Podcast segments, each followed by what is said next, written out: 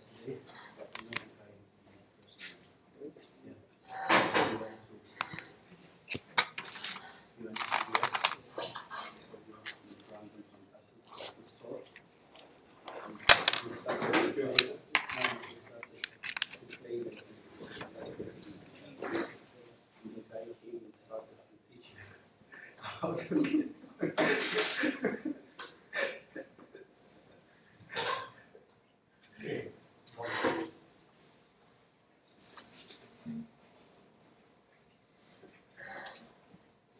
Learning machine learning, and uh, the topic that we are currently covering is supervised learning. Uh, formally, we learn from what? We learn from examples. Uh, we learn from uh, listening, trying to understand. Uh, but kids learn by observing and uh, and doing. And uh, where human, humans are very good at is also uh, generalization. So, given some examples, humans somehow learn um, the prediction. So, the formally what is uh, given as input for learning is uh, uh, the cases. This is x1, and the outcome is y1. So if, if there was the input x1, the output was y1. For input x2, the output is y2, etc. So these are the learning, uh, the, the training examples. And the whole task of, uh, of learning is to start being able to predict the y value. So whenever somebody presents a new x, we should learn what will be the outcome y. In the past, we uh, observed uh, people uh, with these characteristics shopping that much. This person shopping that much in comes a new person, how much he or she will shop. So from examples, we want to learn what is a function that allows to go from the input variable x to the output, output variable y. And uh, the function, if you learn the function, well, hopefully this is the generalization. So we learn the function that captures the essence uh, how the prediction can be made. So the outcome could be a real valued outcome, as in the regression analysis. For x equals 0.7, the training example was 0. Whatever the value here is uh, uh, 0.45. So if we say that the new example is in here, if we know the function, we can say that, oh, it's probably likely somewhere in here right? not this, not in here. If we learn the function well, and the data behaves well, then we are able to predict with relatively small error. So in here, the y, uh, what they try to predict is a real valued uh, number. In the classification, the, the y is just, in the simplest case, it's just two classes uh, yes or no, blue or red. So the input in here is uh, x's are from uh, two-dimensional space, uh, real valued two-dimensional space, and what we try to ask is what color that new point will likely be. So the, uh, the task is just to be able to separate two classes. Of course, you can uh, you can do three classes, four classes, but if, if you do three classes, you can usually boil it down to two classes first versus the two others, the second versus the two others. So you can uh, make a setup where you uh, where you test for one class versus all the others. So in the simplest case, it's just two classes. So the question boils down to how do we how can we, given the examples, how, given the x's and the two classes and the two labels in the beginning, what will be the function that allows us to separate the two? So in here the function has been just line, and depending are you on, on one or the other side of the line, you can say that uh, you probably will guess uh, the color, right? And you can observe that there are some mistakes, so this some training examples already are on the wrong side of the uh, already are on the wrong side of the um, classification. Um, linear classifier in this case. So um, we have input uh, variables or input attributes x's. This is the function. So from input uh, we get input. This uh, captures the function, classification model, and then this should, given this input, should calculate the output, which is just zero or one or minus 1 plus 1, whatever you, how you choose to do it mathematically.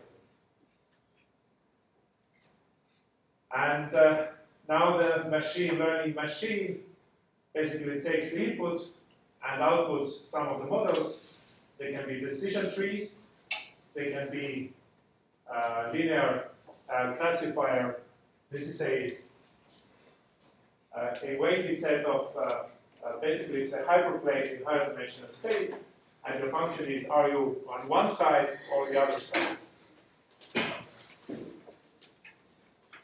Or this one is the neural network, where there are input variables, there are some hidden uh, neurons, hidden layers, so each one doing some calculation, each one getting some inputs, and uh, based on the information in here, whether uh, this should fire the next signal to the output or not. So the neurons gets input uh, from uh from the environment. For example, uh, you can test the pain. So when is the pain sufficient so that the neuron will activate the pain uh, pathway, basically telling to the next level that there is pain. So in, in the brain, there are lots of neurons connected so it's much more complicated, of course, but conceptually, if you have enough inputs, uh, then you should have output. And in this way, actually, this is uh, pretty much similar. Each neuron is pretty much a linear classifier in its own, but if, if you decide based on some threshold whether to send the new signal out or not. And all these uh, you can uh, just in theory, you can just uh, go to the any of the tools and say that I want to learn this or that classifier and find it for me. The question is, of course, that which one should you trust? How do we validate? So how do we validate that we have learned something useful? Um, you already, I think, uh, studied this iris data set. So it's about the iris flowers and the measurements of the of the flowers, uh, the, the width, uh, width and the uh, length of the two uh, types of uh, leaves in here, and the classification to three classes. So decision tree would say that okay, let's first look at the petal is this the bigger part. So let's first look at petal width. If it's less than 0.6, it must have been iris setosa. All the iris setosa had petal width less than 0.6. Uh, all of them are in there. For larger petal width, uh, we can, uh, what do we do next? We can decide, okay, it's larger than 0.6, but let's now make another call. If it's larger than 1.7, it's very large, then it's iris virginica, and 46 of them ends up in here correctly, but there is one mistake as well. And the range between 0.6 and 1.7, now let's look at the petal length. If it's less than 0.9, then it's uh, iris versicolor. So most of it, Iris setosa is in here, most of Virginica is in there, and most of versicolor is in there, right? And uh, in here, if length is larger, then you can still look at another variable, less or larger. So basically, uh, decision tree is very simple. You start asking, what is the variable? Should you go left or right? Depending where you went, you ask about the next, left or right. So how, one question is how do we train them, right? But we will come back to that. At the moment, the question is, is what is the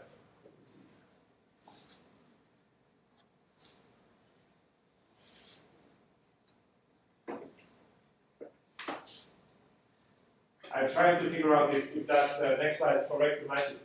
So 46 Virginicas ended up in here, and there was one mistake.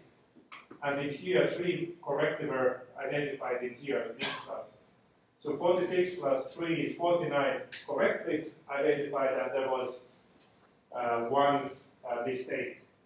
So what we, class, we, what we classified as um, Virginica, C is the class Virginica, 48 were correctly classified.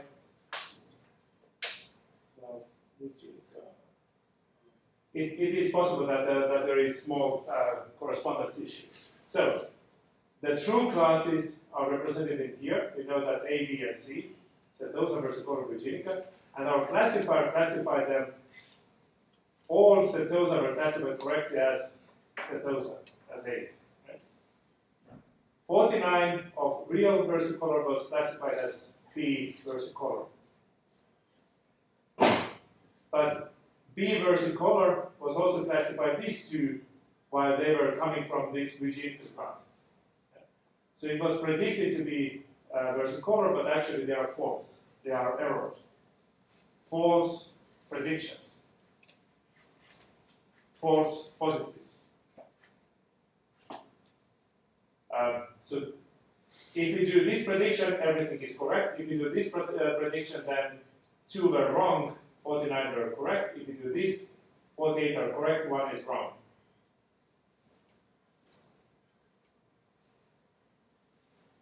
So this is the three classes that we can uh, look at uh, whether we predict correct or not. But similar to the two class instances, we can start uh, asking what is the what is the kind of a, uh, precision of these kinds of predictions, etc. So out of the out of the 150 cases, we had 50, 50, 50. Out of the 150 cases, uh, these were uh, classified correctly, and three were misclassified. so that means that uh, the in incorrectly classified instances are three. One in every 50 is misclassified. Two in every 100. 2% is misclassified. So the incorrectly classified 2%, correctly classified 98%. Uh, precision and recall is something that uh, we we can ask two things. So basically, if we, if we classify as B, as versicolor, right? Out of these classifications, out of the 51, 49 are correct. So the precision is 49 out of how many uh, precision? True positives out of uh, positives, true positives is uh, 49 in this case. Uh, 49 divided by 51. 49 divided by 51. Oh, yeah, but trying to. Oh, these are these are as classified positives. So precision is I make the prediction for 51, and how many of those are correct?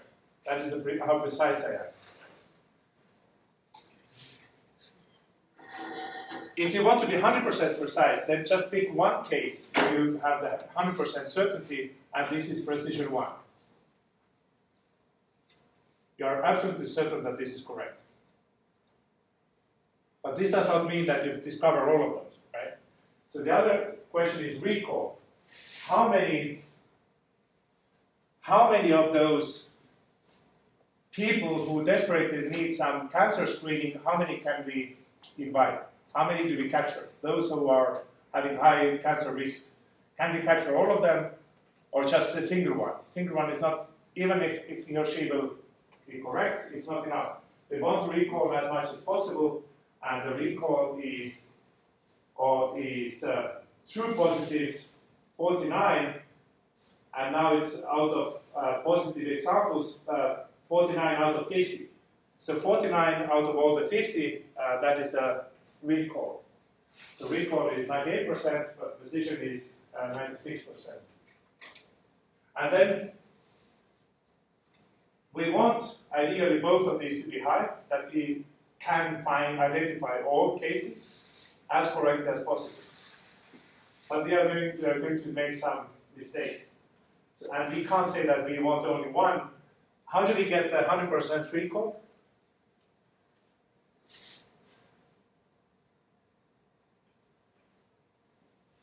Select all. We just pick all because all the all the cases are there, right? But this is kind of useless. So uh, we want to maximize both precision and recall, but individually uh, it's not you can't maximize one without the others. So this uh, F measure of precision, well, F measure is sort of like average of the two. So you want to be uh, the both values are high. So in a way, we, in the classification, we are back to this two by two contingency table. Uh, we have the actual classes, yes or no, and we predict yes or no. If actually is yes, we predict yes, it's true positives. If actually is no, predicted no, it's true negatives. These are the correct cases. Uh, actually is yes, uh, yes, but we miss them we predict that they are no, so we, we, we say that they are negative, but actually it's false negative. They should have been, uh, these cases are the false negatives, ones that are, we are missing. Uh, these cases are actual no, but we can call them positives, so we call them positives, but they are false, false positives. Uh, and then in, in statistics, you can uh, assign these, these are called the type 1, type 2 errors, and uh, in principle, you can assign different costs to those. What is the cost of uh, of missing somebody who might have benefited from the cancer screening? If our question is, do we call everybody, then it's uh, too complicated. So if we miss one, maybe it's uh, not so high cost. Uh, but if we start predicting that uh, that uh, this person should go for ex- expensive uh, surgery or whatever, we want to be absolutely certain that this is really worth for that person. You may have the other situation that if you, you, you cannot afford missing a case. If there is some, I don't know, deadly virus out there, you have, we have to invite everybody for check we cannot take the risk that one of those escapes. So in real life, these type 1 and type 2 errors may, may have different cost assigned, and that means also that you can uh, think of uh, what is the balance point, how many you should uh, call uh, positives uh, in the first place. Because the, calling somebody positive may mean some decisions that let's have expensive surgery, let's do the test on them, there may be some cost involved. And there is also cost involved in missing something. So we just looked at the, what is the ratio of true positives out of uh, all cases, this is the recall, and what is the true positives out of all that we call positives, uh, the precision, and accuracy is, is the average. Um, F measure is uh, harmonic mean of the two. So these uh, these two values in here and uh, the basically the counts uh, as in the uh, association rule, we can have many different measures, uh, asking about the, the accuracy, positive predictive value, precision, false discovery rate. If we call that many, uh, 150, how many of those are probably false?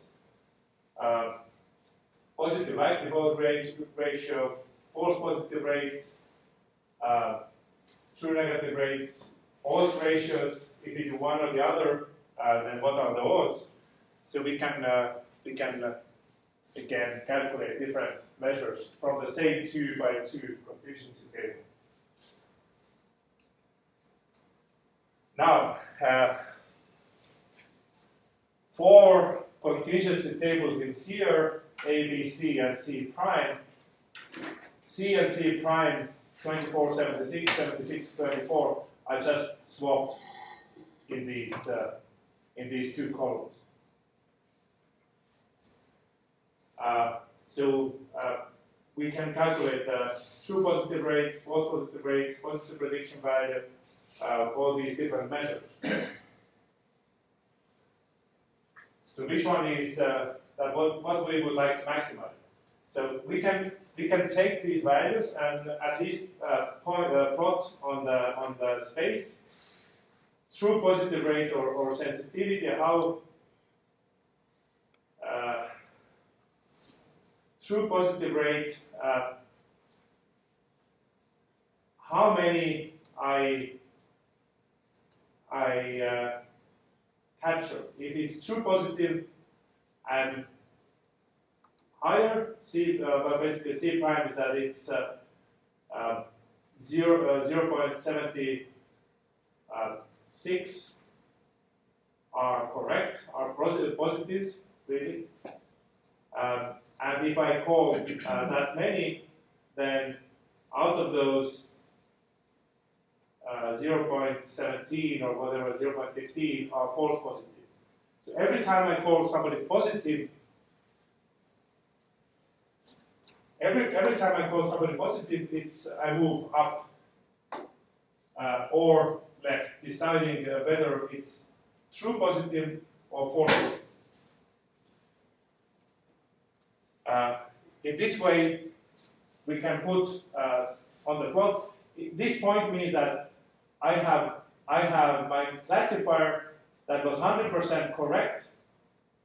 These are all that I called are true positives, 100% correct, and there has not been any single false positive.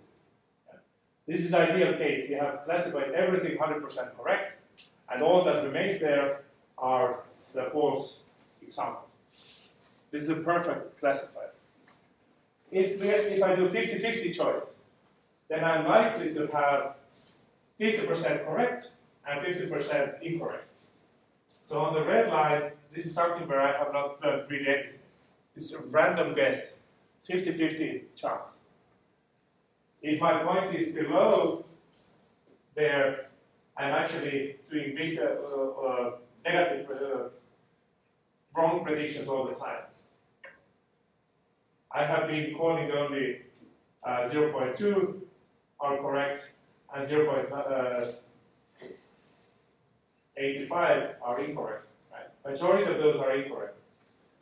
So the good classifier uh, based on these should be somewhere on top left corner, as much to the top left corner as possible. Right?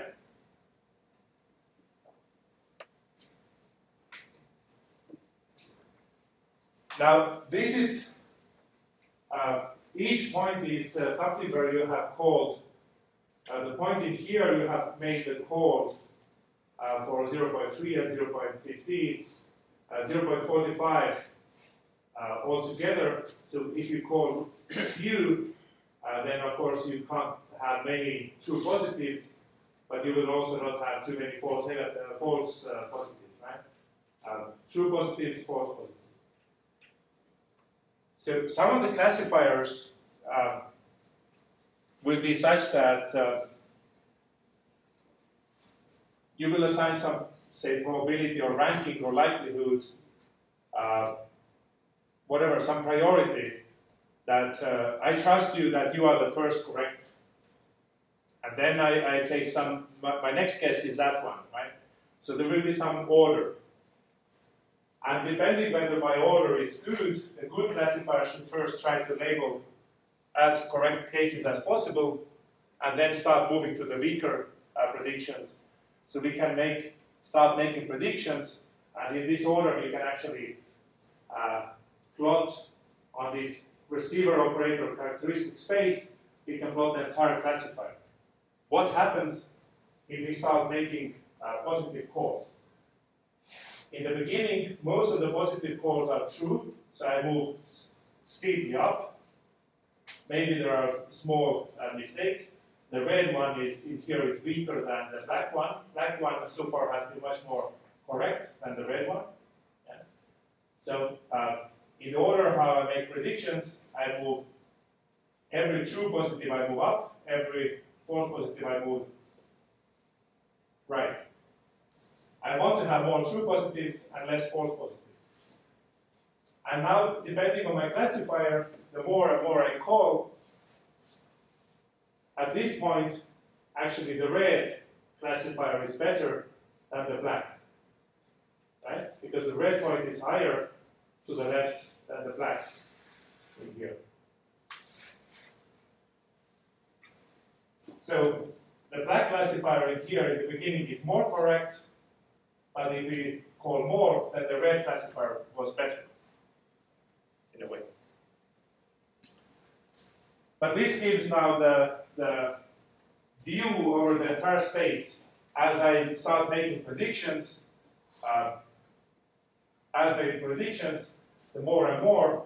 So uh, this is by how much I'm sort of like off from the diagonal. The more to the left, far left I am, the better is the classifier. Because being strictly on the diagonal would be just random guess, randomly, randomly guessing all the time. So on this uh, uh, true positive, false positive uh, plot, uh, this is called the receiver operator characteristics. From the old times, you send a message, how many are true, how many are false uh, messages that you get, how many get scrambled.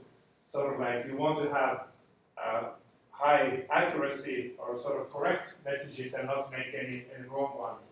So that's why from the radio passing of signals, receiver operator characteristics, you send messages over the over the uh, some kind of uh, communication channel. But from here, what you can observe is that the classifier would be, you can, you can say, okay, let's just look at the 200 first cases that you made. And then how many of those are correct, how many are false, right? This will be just one point. In 300 cases, you have another point. So now what we can do is that uh, instead of just looking at one point at a time, we can start looking at what is the area under the curve. So of the area under the curve of the receiver operator uh, characteristic curve, AOC, ROC uh, curve, is the, the larger the area, the better the classifier.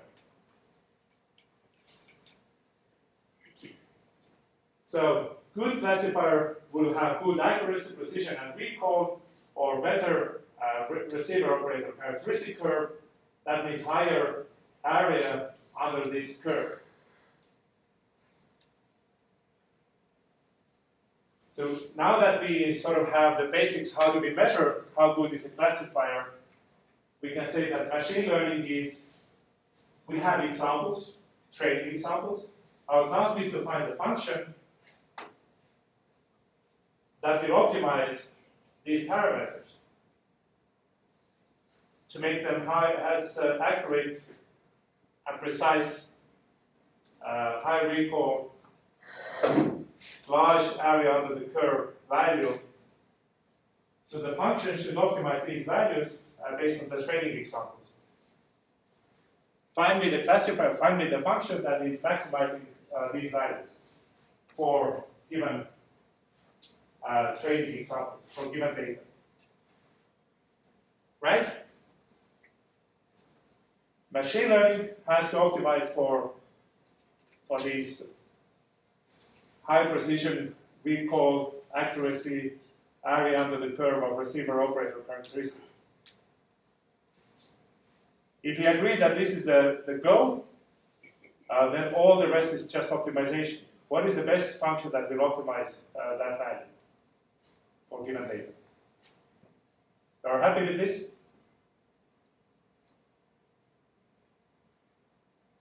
You are all happy with this definition? But I didn't get why you're trying to get higher area under the, this curve because in the end the rate will be 50, uh, 50, 50. No, no, no, no. The, the red classifier here is, is making is uh,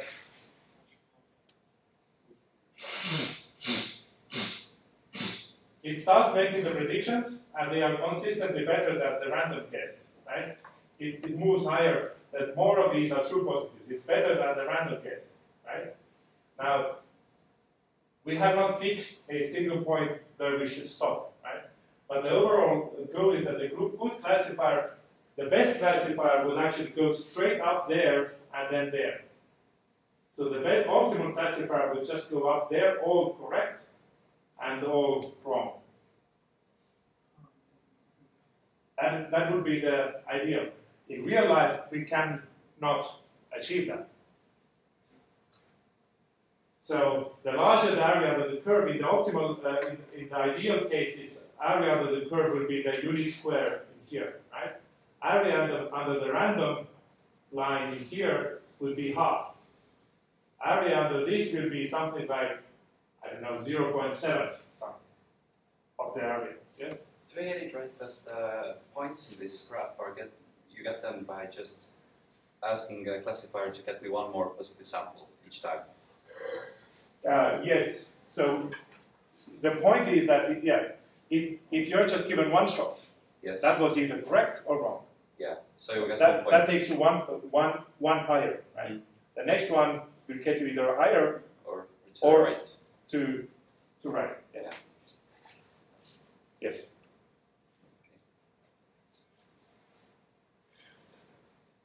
At the moment, we, we didn't have any any the, any real measure for how do we get that ordering. But if you say the linear separator, the further, the most, uh, the more uh, in one extreme you are, you can say that this is my first bet, right? And this is the the next bet, whatever. You, you start calling the, the blues. The further you are from the line, you, you are more certain? And the closer you come to the line, your certainty fades away, right? So that is the kind of natural ordering. How good is your prediction?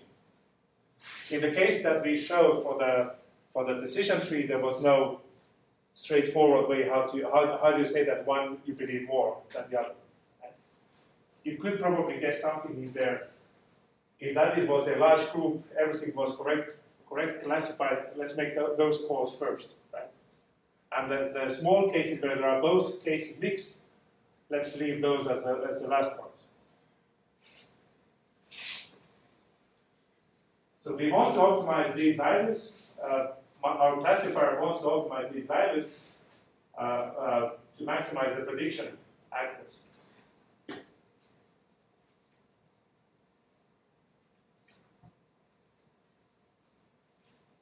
There is a catch. Come on. Must be attached.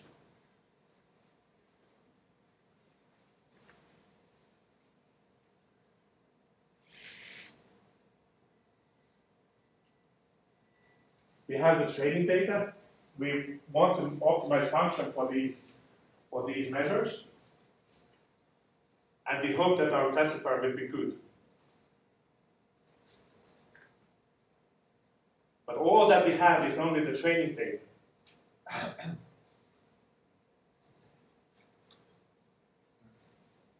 Or classifier could work well on the training data, but not on the real world.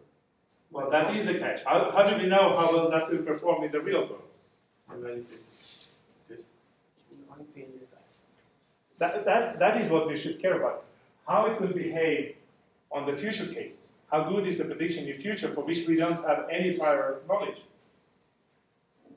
Having the optimal values in here, you know how to make the optimal values for this. You just memorize every single training case and say that if that was uh, labeled correct, then you move up. You just memorize every case. You don't generalize at all. You just memorize everything that we have seen. And we have optimal uh, accuracy precision recall for the training data. For given data, we optimize. But this doesn't tell me anything about the future. What we should care somehow is that this function that we learn, yes, it should be behave well on the training data, yes, but what we really care about is what, what is its future prediction uh, capability? How does it generalize for, for future? So we want something to perform well on, on C data, and that is where, where the complexities come in in the theory. Because we need to somehow start validating, uh, making sure that we, when we train and how, how we validate, what is the process, how do we train, how do we validate, uh, this has to be uh, figured out, right? And uh, uh, what more, you, you can never test your algorithm on the same data that you use to train. It's useless. We train the model, but we, but we should not ask how good it is on that trained data set, but only on something that is unseen before. And the moment that you see something, you cannot forget it anymore. You can't say that, oh, let's pretend I did not see that thing. So what has been seen uh, cannot be unseen. So uh, the typical ways how do we do is that we take the same data, uh, we select a subset of the data large enough, based on which we can train, but this we set aside uh, some other test set uh, that we do, do not pass to the training phase, we uh, set aside for testing purposes only, and once we have the model, then we validate this model not on that data, but only on this data. And then we get uh, the precision recall accuracy measures for this test set.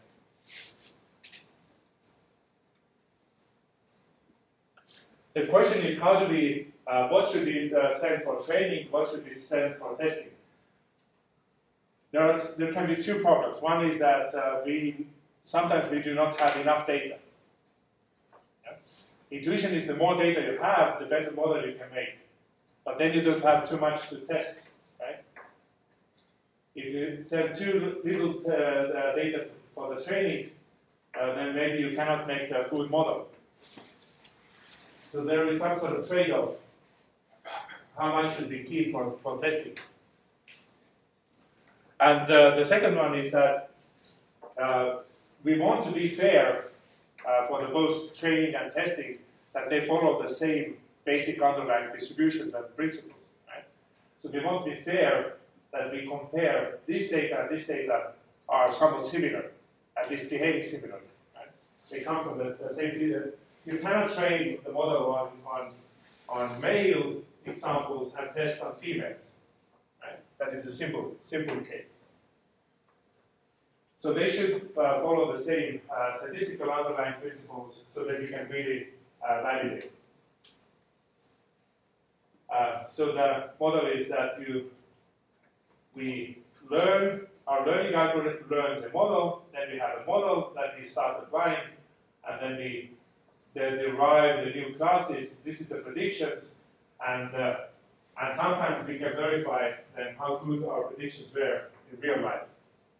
Um, in real life, when we start applying them, or with a training test uh, test uh, data that was withheld.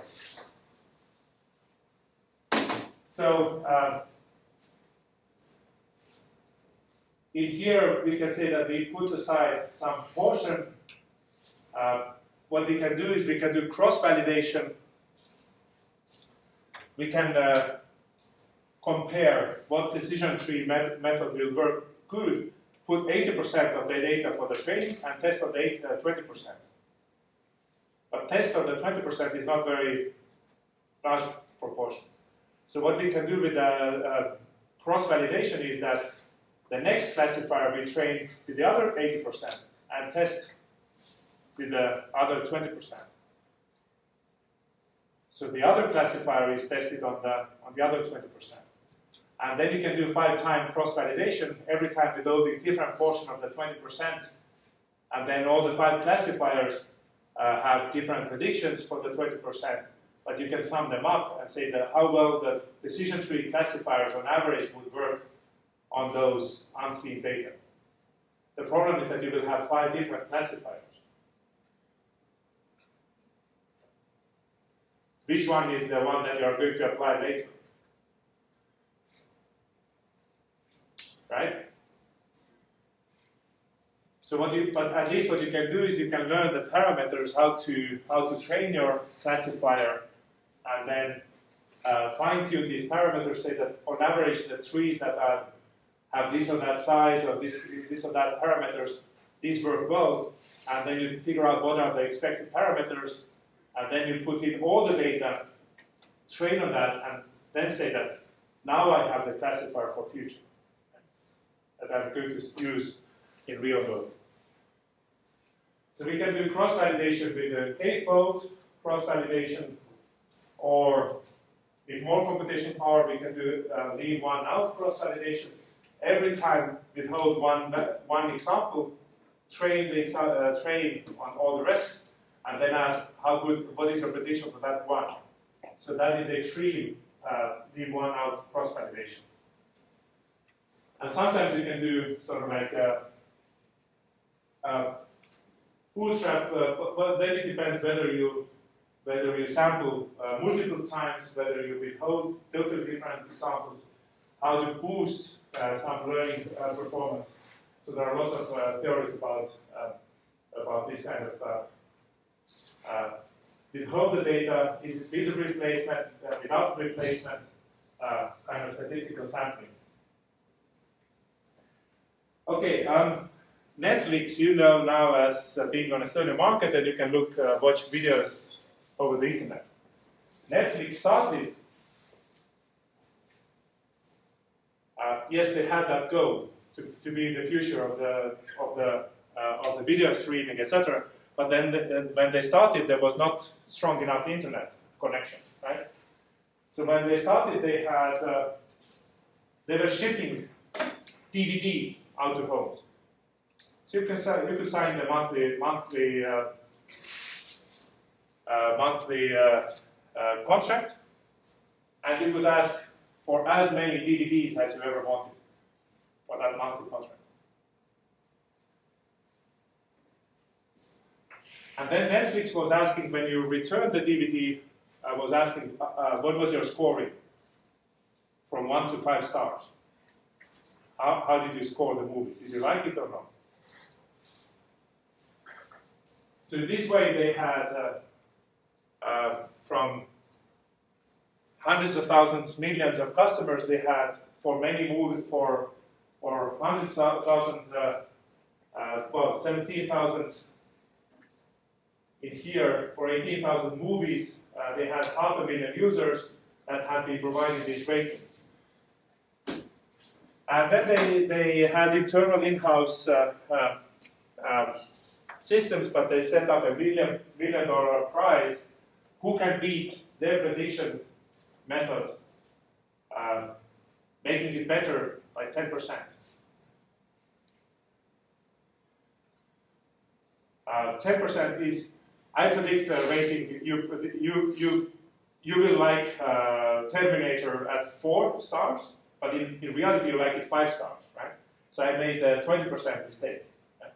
But over all these predictions, uh, who can improve the predictions by, by 10%? That was, a, that was a goal. They wanted to test which machine learning methods would be able to beat their system uh, by, uh, by more than 10%. And then they set up the price, uh, $1 million.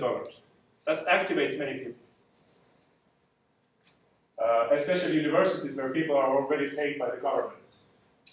They jumped on those data to start working and uh, doing predictions. Right? But, but why would Netflix do this kind of thing as a business? Why, do, why would they need the ratings? And that's Because you could make uh, money off it. Like How do you make money? How do you make? How, so that is the question. How do you make money in this case?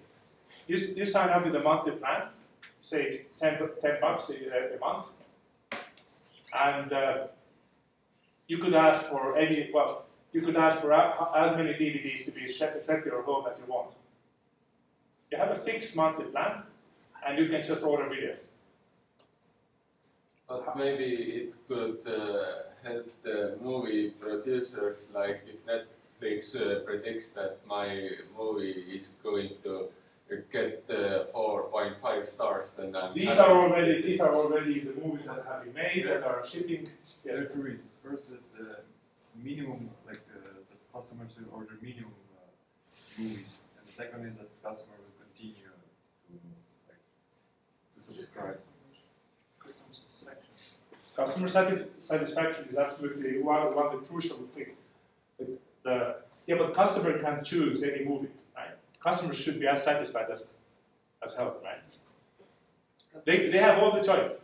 I Suggest some good movies like I don't know what to choose. Why not? They choose like all the movies that, that are all four. Like, If somebody, if somebody rates some movie uh, at five, are you also thinking that this is five for you? Or you, do you just buy the, go by all the crowd? And, and then, then you list all these high quality movies that general audience doesn't care, but uh, but that are I don't know really high quality documentaries or something.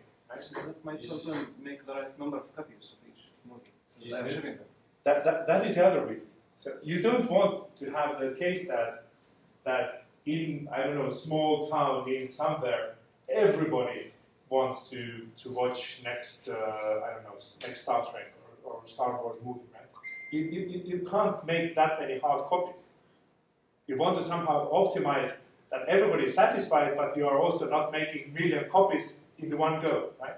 That people uh, try to order different movies and, and that you try to make recommendation. All the all the information exchange wa- was over snail mail, DVDs, paperwork, right? Not by email. So all the information was over over snail mail, and you would like to, to predict the future demand. You would like to to recommend. By the way, uh, what about these movies? Tick this and this, which may be uh, good for you. We predict that you will enjoy them. So so they want to optimize their business, they want to maximize the customer sat- satisfaction, um, all of this, right? Uh, so, so the better you can predict, um, there would be huge business benefit for them. Okay? And uh, in this data set, they had, uh, as you can see, almost 100 million user movie rating pairs that they have been uh, rating, uh, given ratings. But this is, uh, uh, this is what? This is 18,000 by 4, by 0.5 million. I'm, I'm making this size size larger. So this is uh, how much? This is uh,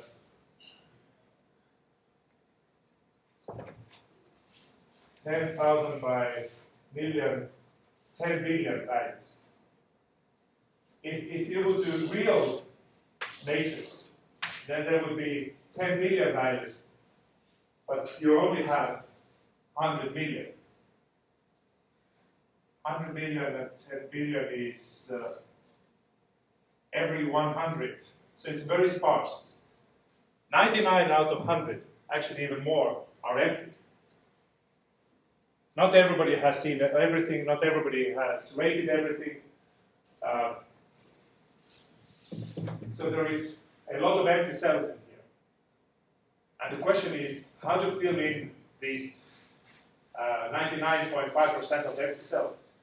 How to make predictions for those? So uh, nobody knows those values, right, in, in, in reality.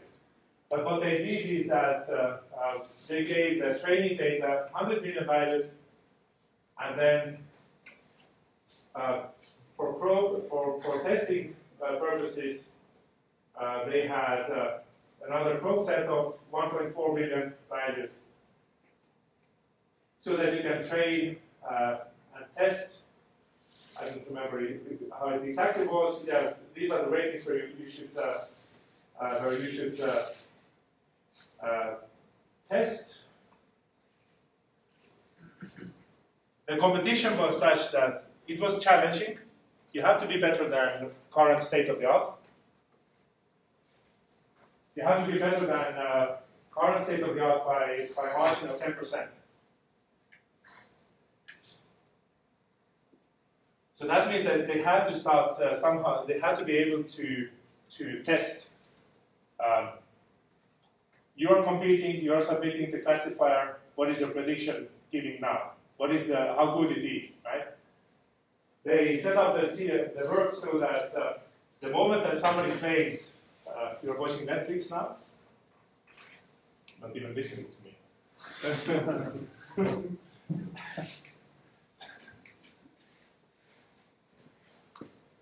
um, you have to be able to cut off the competition. Say the, the moment that the team, first team gets 10% improvement, we call that uh, a moment when we stop the competition. And it's not that we give out immediately the prize. Uh, there, is a, there is a problem, right? If, if you are able to test uh, a lot of time, you change one value, and if, you get, if, you, if it gets better, then you have better classifier. And then you could, uh, uh, small step by small step, you could uh, reach this 10% quickly. So you would you could fool yourself of being able to predict by just test every five values for every movie prediction. Does it did it make better or worse?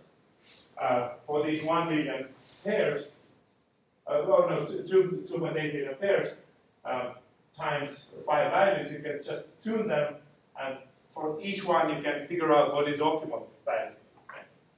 But this is kind of uninteresting. We don't know how well that will behave in future. So, uh,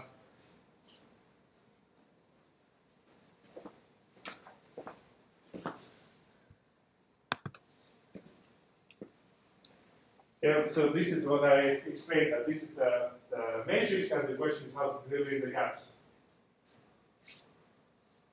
So this is the, tra- training. Uh, they can uh, have the probe set validation. They can validate. They have the model, and then they can submit the uh, validation and then there was a public leaderboard which team is doing the best, for which only the the scores are are published. What is their overall overall uh, score uh, in the public leaderboard? So the idea was that the moment that the competition stops, uh, we should go after the, the real test that nobody has ever seen. So that was uh, kept aside in the, in the, in the, locker somewhere. So yes, you claim that you are good, and it seems that you're maybe quite good, but let's now make the real final test, ultimate. Only once use this thing.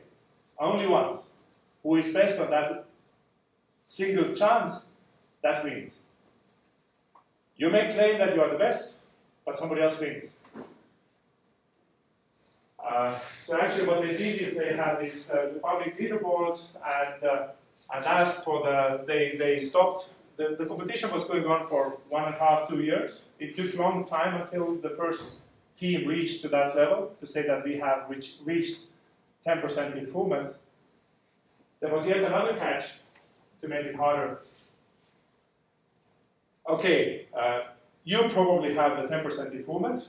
Let's stop the competition now. But we will still give one month for everybody to get better. For everybody to jump aboard. You look like smart guy. The competition was halted. You have one month to come up with better solution. And you could grab the one million. He was doing all this waste time effort before, but you could jump in and grab the one million. You have one month time. Why?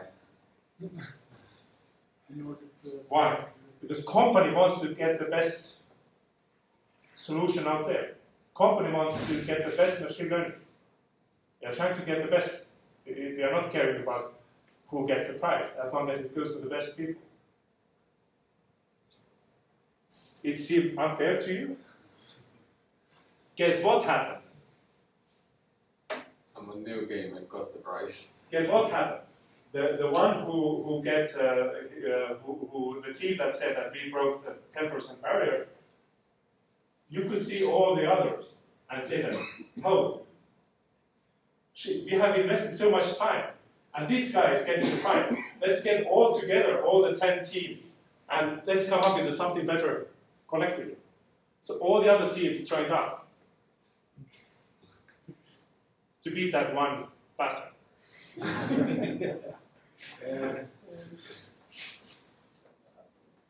But the, the, the, the final moment of truth is sitting somewhere in the locker. Right? Nobody has seen it. So you have to be truly honest to your, what you are trying to do. You are trying to guess how to beat uh, everybody on that single shot that nobody has seen. And, uh, and, and then in this final month, I think that the team that joined up, they, they surpassed on the public leaderboard, they got better score, etc. It was really, really, um, I did not follow that real time, but basically they, they, it was a really heated uh, uh, competition. And uh, I'm not sure what was the final moment that, that was there.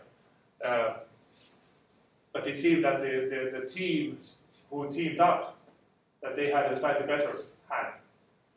Uh, but nobody had seen the, the real thing. So uh, now you can start plugging in all the possible techniques that you have developed. Oh, let's take this idea, that idea. Let's we have these methods. Let's try to make some uh, some ensemble methods. Let's combine all of those and start seeing what are the common predictions. So you can start doing all the all kinds of tricks. And uh, and then the last, at last, uh, the test, real test was on this unseen data, and actually the, the team that was the first, uh, they also won at the very end. But that boosted, that made a lot of, lot of uh, good things for the machine learning community because it gave uh, really high price. Uh, I'm sure that universities invested like tens of millions into doing this, supporting the professors and students. Right? So actually, the company got with one million, you, you can get effort of crowdsourcing effort of tens of millions worth expertise that you would never be able to hire. And you don't know who is the best. Right? So for company, that was really, uh, really great. And now there are all these uh, competition uh, leaderboards on Kaggle. You can go online. There are lots of uh, You have a computer open. What is the top prize on Kaggle.com? Kaggle. What? I believe it's about 30,000. 30,000. Uh, well, there have been several million dollar uh, uh, prize uh, competitions as well. Uh, the, pro- the problem with this the was that Netflix, the time moved on, and I think at the end Netflix says that, okay, this method was better, but we, we, they really did not adopt it, I think, in, into their production system. Somehow said that it was I don't remember what the argument was exactly, but somehow that, first of all, the time had passed on, the time of DVDs had uh, passed, and now that they have the online watching, uh, they have slightly different goals in the machine learning. Because you can actually, you can do,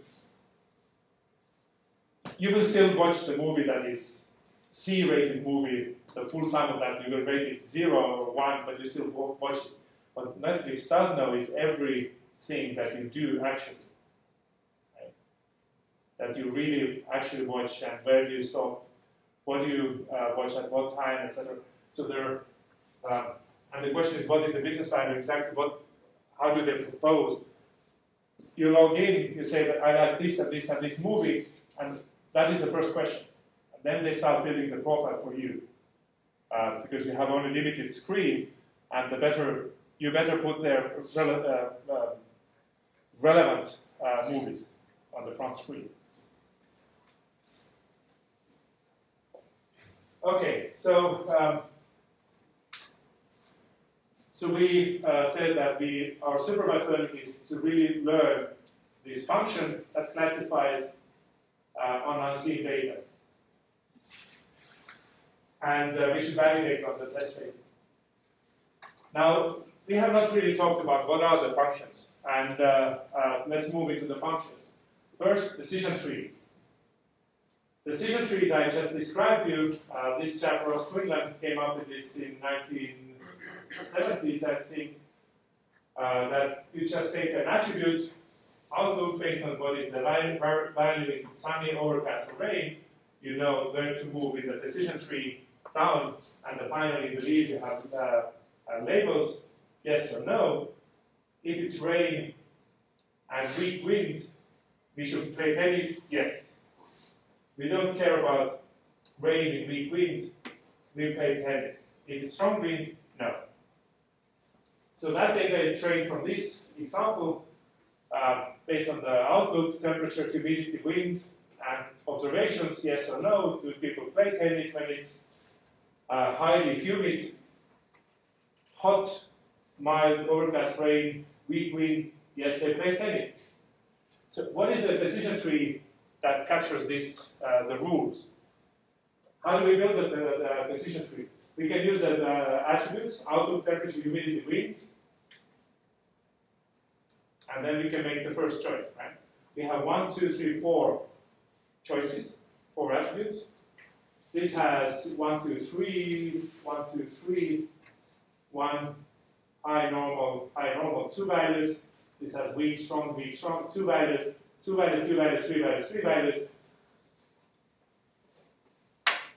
Which one is the first choice? Four attributes, three values, three values, two values, two values. Uh, yeses and nos are shown depending on that choice. Which one is uh, should be your root of the tree?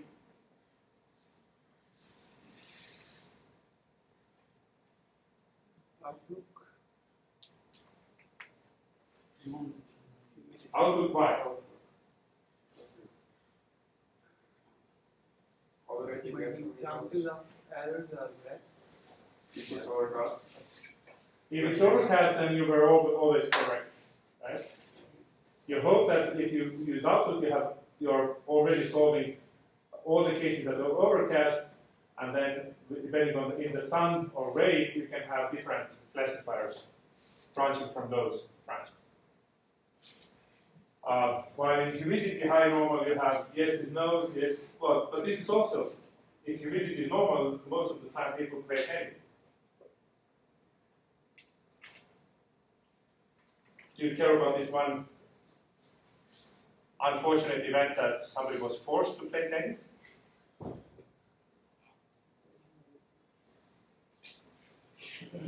So, so what you try to say is, is something that, that causes, uh, that allows us to believe that it's easier to build the classifier for future cases below in here. That by choosing this, we don't need to care about this branch, we have only this and this branches, that maybe the trees will be smaller, right? intuitive. And you can formalize this with information content, entropy, which which of these choices uh, maximizes my information gain? I, I gain a lot of new information. Um, is informative when it reduces entropy. Uh, this is uh, uh, entropy, the probability of the message times the logarithm of the probability of the message over all the, all the different values. So basically, um,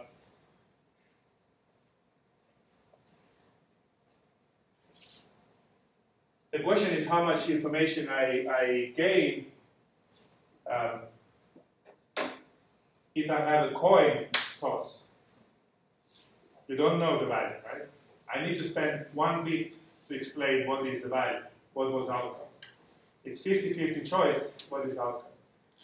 But in some other case, uh, if, if my if I already know that all the cases are zeros, I don't need to waste any, any bit to tell you that all the 10 next cases will be zeros. So we don't spend too much information to, uh, to, to tell about certain things. The death and taxes, zero knowledge in that. You already knew that. You already knew the answer, there was zero knowledge, zero bit to be wasted telling you that information. So Oracle would never tell Neo anything that Neo already knew. Only the stuff that Neo did not know, you would need to start wasting bits. You would start wasting bits in here, you don't know what is alpha, but not in here. So how many bits we can save uh, with the, in the greedy fashion? Um, so before the split, we have uh, yeses and nos 5 and 9 out of 14, entropy is 0.94. After the split, we have three cases, and uh, and uh, we can calculate the uh, uh, five, four, five, uh, how they are uh, five, four, five, how they are split uh, for these cases, but what is the uh, entropy within this class? And because it's uh, almost 50-50 choice, then it's uh, 0.97, close to 1 uh, bit for all these five cases. Zero, bit, zero bits in here, and almost one bit in here because it's 2, 3, 3, 2. These are symmetric equal, right? So in the beginning, we have the two choices, and if we would waste bits, then we would pay waste 0.94 bits per case. Now we have uh, these cases 5, 4, 5, and on average, because we don't need to waste any bits in here, on average we will have 0.69 bits per remaining uh. And the, the information gain is the difference in here. We have gained uh, almost 0.3 bits per case. Uh, so the entropy is something that is maximal, is 1 at the 50-50, because then you have to tell which one it is. But when it's highly skewed, uh, 1% and 90%, then for this 1% you waste some number of bits, uh, and 90% you, you let use that. So this is entirely informa information theoretic uh, consideration. If you are very imbalanced, all the cases are in one extreme, then you waste zero bits. All the, all the cases are in the other extreme, you waste zero bits. The information entropy is high when the balance is 50-50. Uh, and then you can plug in different measures, uh, Gini index, what is the imbalance, uh, misclassification error, just as long as you are able to tell which one seems to be the best choice in the beginning. And this is very greedy local decision. Let's put that first choice and then recursively start dealing with the rest. ID3, what was uh, the first, uh, this Ross-Quinlan, uh, that was using this uh, entropy measure and uh, starts with the root, finds one attribute that gives the highest information gain, split, and then recursively keep growing the tree for the subnode. So that was the attribute with the uh, nominal values. You, you, you, have, you just choose it. You have three classes or two classes. You can generalize that with the continuous attributes. We have the numeric values. Let's put the decision point in here to the right, to the left, or in here. So when you have numeric ranges, then you can choose where you put the split, right? You can choose which one maximizes the imbalance on both sides. And then you can start uh, supporting missing value. Oh, I did not have that value. Then you have to pass that on. The trick is that you can start uh, recursively go bigger, deeper and deeper. You can make ultimately uh, every single case in different subtree. You can make a very big, big tree that is 100% correct on the training cases. But that does not mean that it's good for prediction. Smaller tree that makes mistakes in training can have much better future prediction ability. So pruning the tree becomes essential. We believe in small theories, in small models that describe the world, rather than huge trees. So C4.5 is uh, extension of ID3, uh, and then there is a commercial version that was, these are already from 1980s, um, 90s, I think. So the decision trees are very simple uh, methods that are easy and efficient. You can plot them, you can make the trees, you can start following what was the, what was the, uh, what was the case. Yet there are, you can't say that you can make optimal tree because we started heuristically with the one choice locally, right? We don't optimize for the global tree, just locally heuristic. And then it can make uh, overfitting if we don't make it sure that you cut the branches. And it's not always the best. Uh, later, uh, some, I, I, don't know, 10 years ago, there, there were emerged the cases where I care about one single tree, let's make a forest of trees. Let's make more, uh, more many trees, um, possibly training on different data, set, data subsets, different attributes, and many trees. I have thousand trees. Each one has seen different data, but I can start using them in the way that, okay, over the thousand trees, what is your collective prediction? And in this way, boost the performance. So random forest is an example of, of an ensemble method where you combine multiple trees into a single decision engine and start applying majority voting. It can do just a simple majority voting, or you can start, oh, on average, this tree is usually really good, I put more weight on that. These trees make more mistakes, so I put less weight on that. You can start doing voting uh, based on that, uh, different weights as well. So, what is the true problem with this over prediction is that we have the training and test cases, and if you want really hard, then you can fit in every single case correctly. The green line follows makes exact boundary between all the cases. But intuitively you can see that the green line probably is not so good for the classifier. Maybe the, the, the black line, even though it makes occasional mistakes, is simpler and uh, probably more correct in making predictions um, in future on average. So simpler methods work better. Simple is good. Less is more. Uh, so that's uh, this Occam's razor. The, the simpler is better. So if you try really long and hard and train, then your classifier may actually become worse. So there is an optimum time that you, uh, effort that you have to to uh, apply it. And you can you can test this against uh, only the data that was not used in the training, only the data that you have not seen.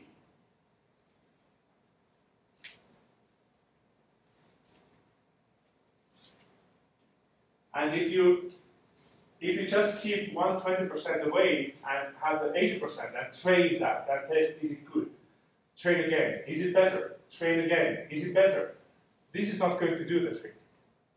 Because then you are fooling one of these complex things may randomly work better on that 20%. Given too many tries, it does not mean that you, you are going to do uh, better at the end. So in the decision tree case, uh, you can make a big tree, but then you can also prune back or cut the, cut the branches. Like uh, in spring, you go to the countryside in Estonia and cut the back the branches of apple tree.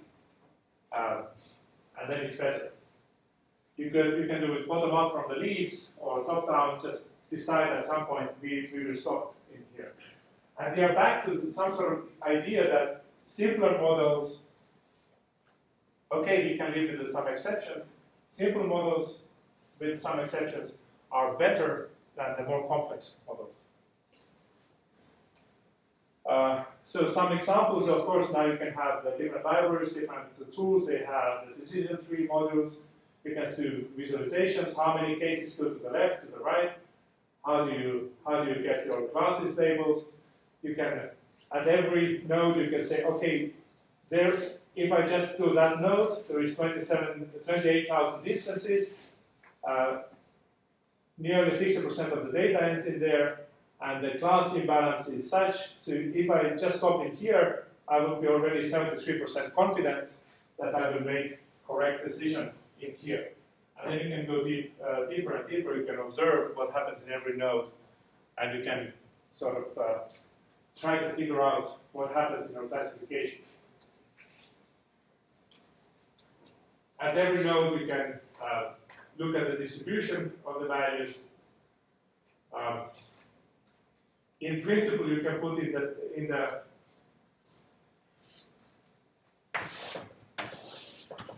if you just apply one attribute, x less than x or more than x, uh, then you can say that we use one attribute. On the left side, we will use uh, y attribute. So this is the x in here we will start using uh, y. We can go up or down. Um, in up, we can again apply for the next x, left or right. So we can uh, we can start making the tree in this way. So in the in the just using that one attribute at a time, it's x, y, z, etc. So it's like going coordinate by coordinate, uh, making space smaller and smaller in principle, you can do something in here that it does not need to be exactly x, y. You can start making some more complex, uh, like uh, lines that are not uh, perpendicular to the axis. But most typically, you just do the simple case.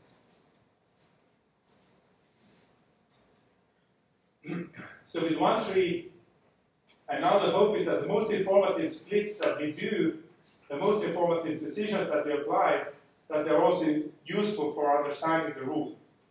You can read out the first choice and then already know, okay, if the most important was income, that is a good value. Right? depending on the data, the tree can be uh, different, uh, but the attributes that are closer to the root may be more important.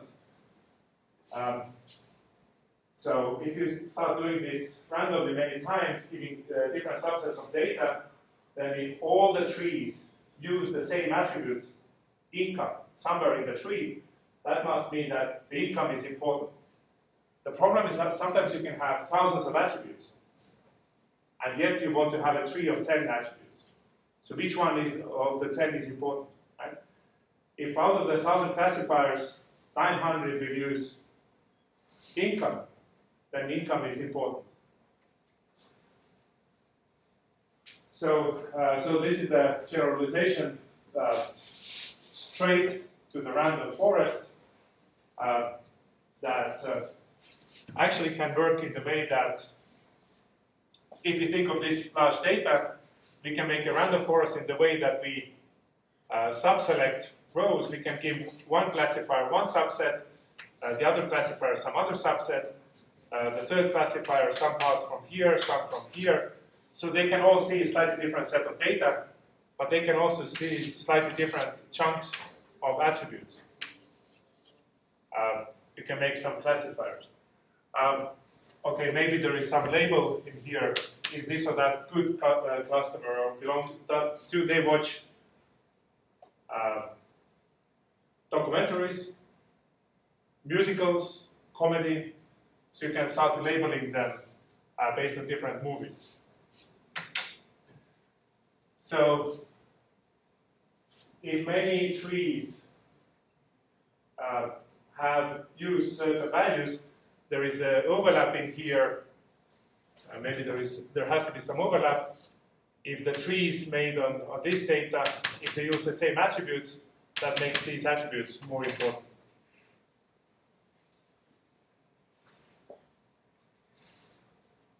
So uh, this is the hard to see the examples, red and green dots, they are a bit mixed. You can make a decision trees, sort of like that are very um, straight lines. Um, this is roughly the boundary, uh, reds and greens should be in here, but there will be mistakes.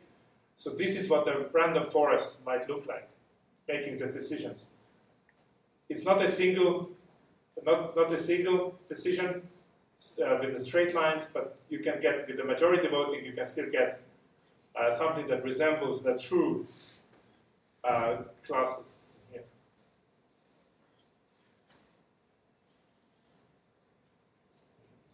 You can have x, x and y.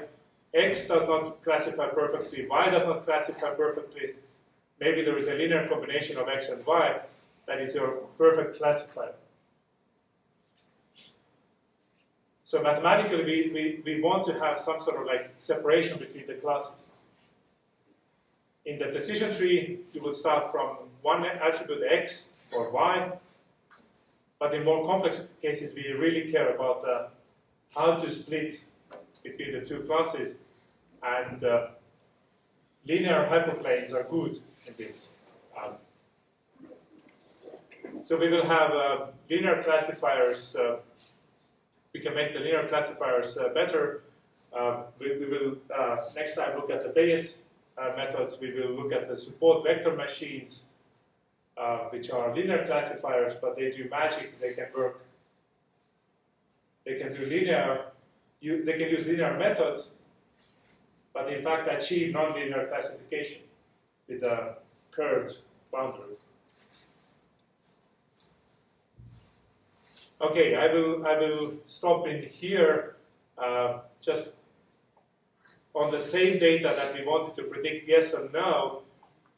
What the Bayes would do is that would, I would observe what is, if I have seen sun or rain or overcast, what is the probability to see the play tennis or not tennis, right? You can have the probability from x predict y.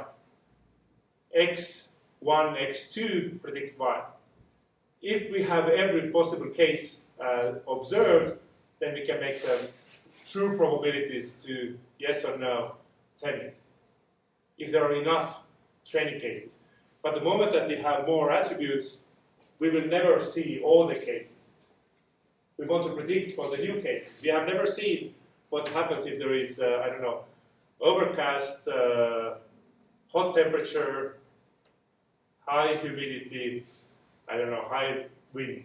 It's not in the data. How do we predict for that? So we can actually tune the probability methods into that uh, case as well, even though we have not seen that data yet.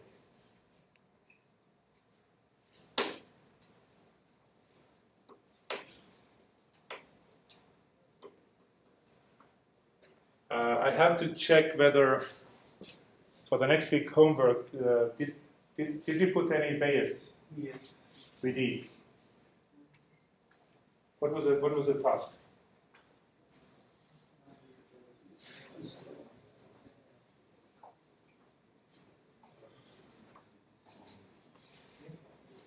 That's number four. Sorry? That's number four. Yeah, but what was the wording?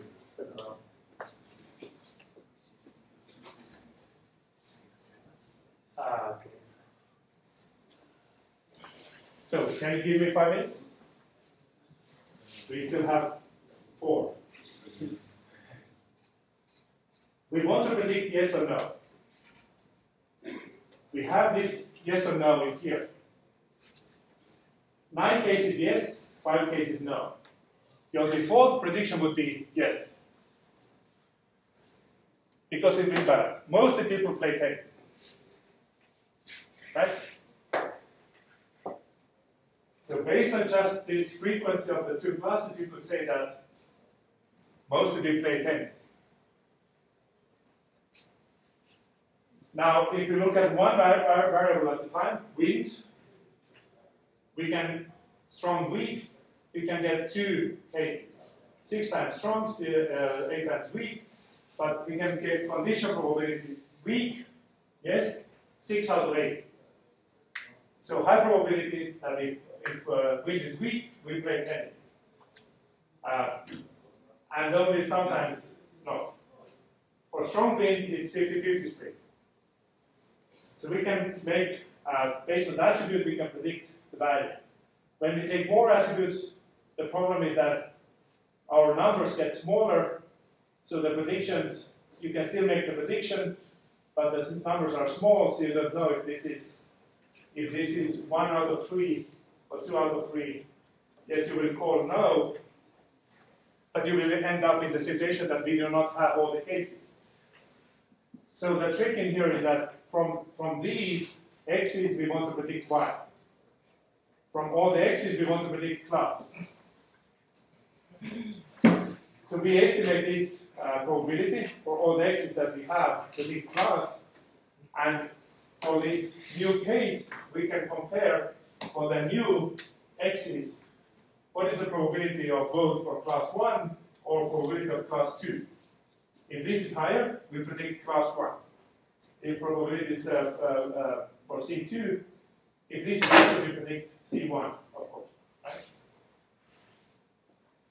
So uh, x1, x2, x3, so let's uh, just say that for all the inputs, we predict class 1 if this is larger than the other prediction. For instances, for inputs, we predict class. What is the condition probability for A given B? And now the Bayes formula that you already have observed, that you can calculate the condition probability, you can reverse it. For class, what would be the probability to see these attributes? What is the probability for classes? We have 9, 7 ratio. And what is the probabilities for these attributes? So we can apply these, uh, this rule on both sides, and what we can immediately see is that probability of x on both sides is equal. We want to make look what is larger, so we can get rid of the probability of x, probability of these variables, because it's equal on both sides. So we can make it easier. Probability of class times what is the probability to see these attributes given this class. Probability of class is important because majority vote usually would work better, right? You would predict class only 2, class 2 only if, if this is small, only if this is strong evidence for these attributes.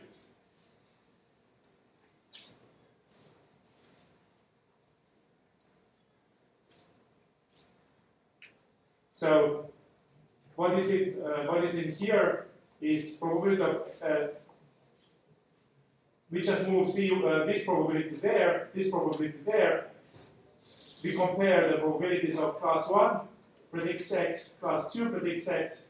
What is the ratio compared uh, to probability of C2 divided by probability of C1?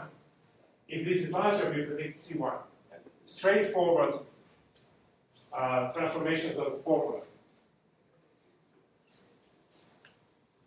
For uh, probabilities of the classes, it, it can be even uh, done for the for the numerical data, the red and blue class, what is the probability, and what is the probability to observe this value given one class or the other. So with the Bayes formula, formula we can actually, uh, for class we can predict the x's. What is the probability to observe all these x's? So this is where we apply the Bayes uh, rules, and this is kind of optimal classifier. The problem is that we do not have, we cannot predict for yes or no every value in the data. How do we, from the class, what is the probability of x1, 2, 3, 4, 5, 6, 7? We don't know that. But now the trick of the naivety, of naive Bayes method trick is that Okay, let's make a simple assumption that x1, x2, x3 are independent. In that case, probability of the joint probability is equal to probability of x1 given class times probability of x2 given class. So we, we can make this joint probability into the multiplication of independent variable probabilities. So this is the naive one just assume that they are independent and then this will hold. And with this naive method, uh, we can convert what it used to be from class one, all the all the variables you can make a multiplication of all the probabilities individually. For class to observe one attribute individually, for the other class one attribute individually. For class one, class two, what is the probability to see humidity, uh, humidity for class one, humidity for class two. And we, we can keep these ratios and compare to the to the class distributions. So multiply over all these uh, individual parts. Uh, so we, for every class, we, every attribute value, we can uh, calculate what are the probabilities. We will multiply over all these cases. Our score, we can individually build these scores, and depending is the score, we can decide whether the class is one or two. If our data gets bigger, the probabilities get small, then there is a problem that we get close to zero, and multiplications will get even smaller. So what can be added, uh, done in here is to make logarithmic transformation. Instead of uh, these ratios, make logarithms, and logarithmic score is just a sum.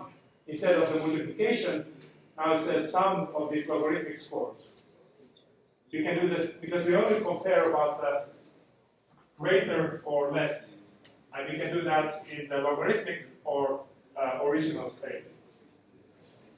If logarithmic score for these sum over all these individual values uh, ratios is larger than the, this class uh, labels, then we can make the predictions.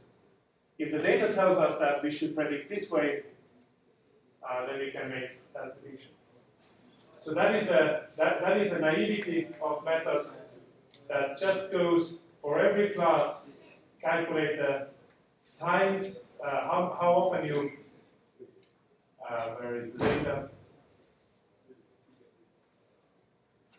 For yes, no, you can calculate what are the probabilities for weak or strong. For yes, no, you can calculate high normal cases. For class yes or no, you can calculate what is the probability of these hot, mild uh, temperatures. And uh, multiply them together and compare to this uh, 9, uh, 9 5 uh, division.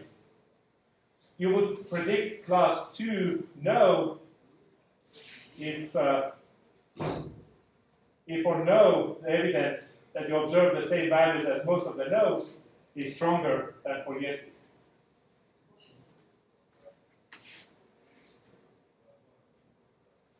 Okay, that was about five, six minutes.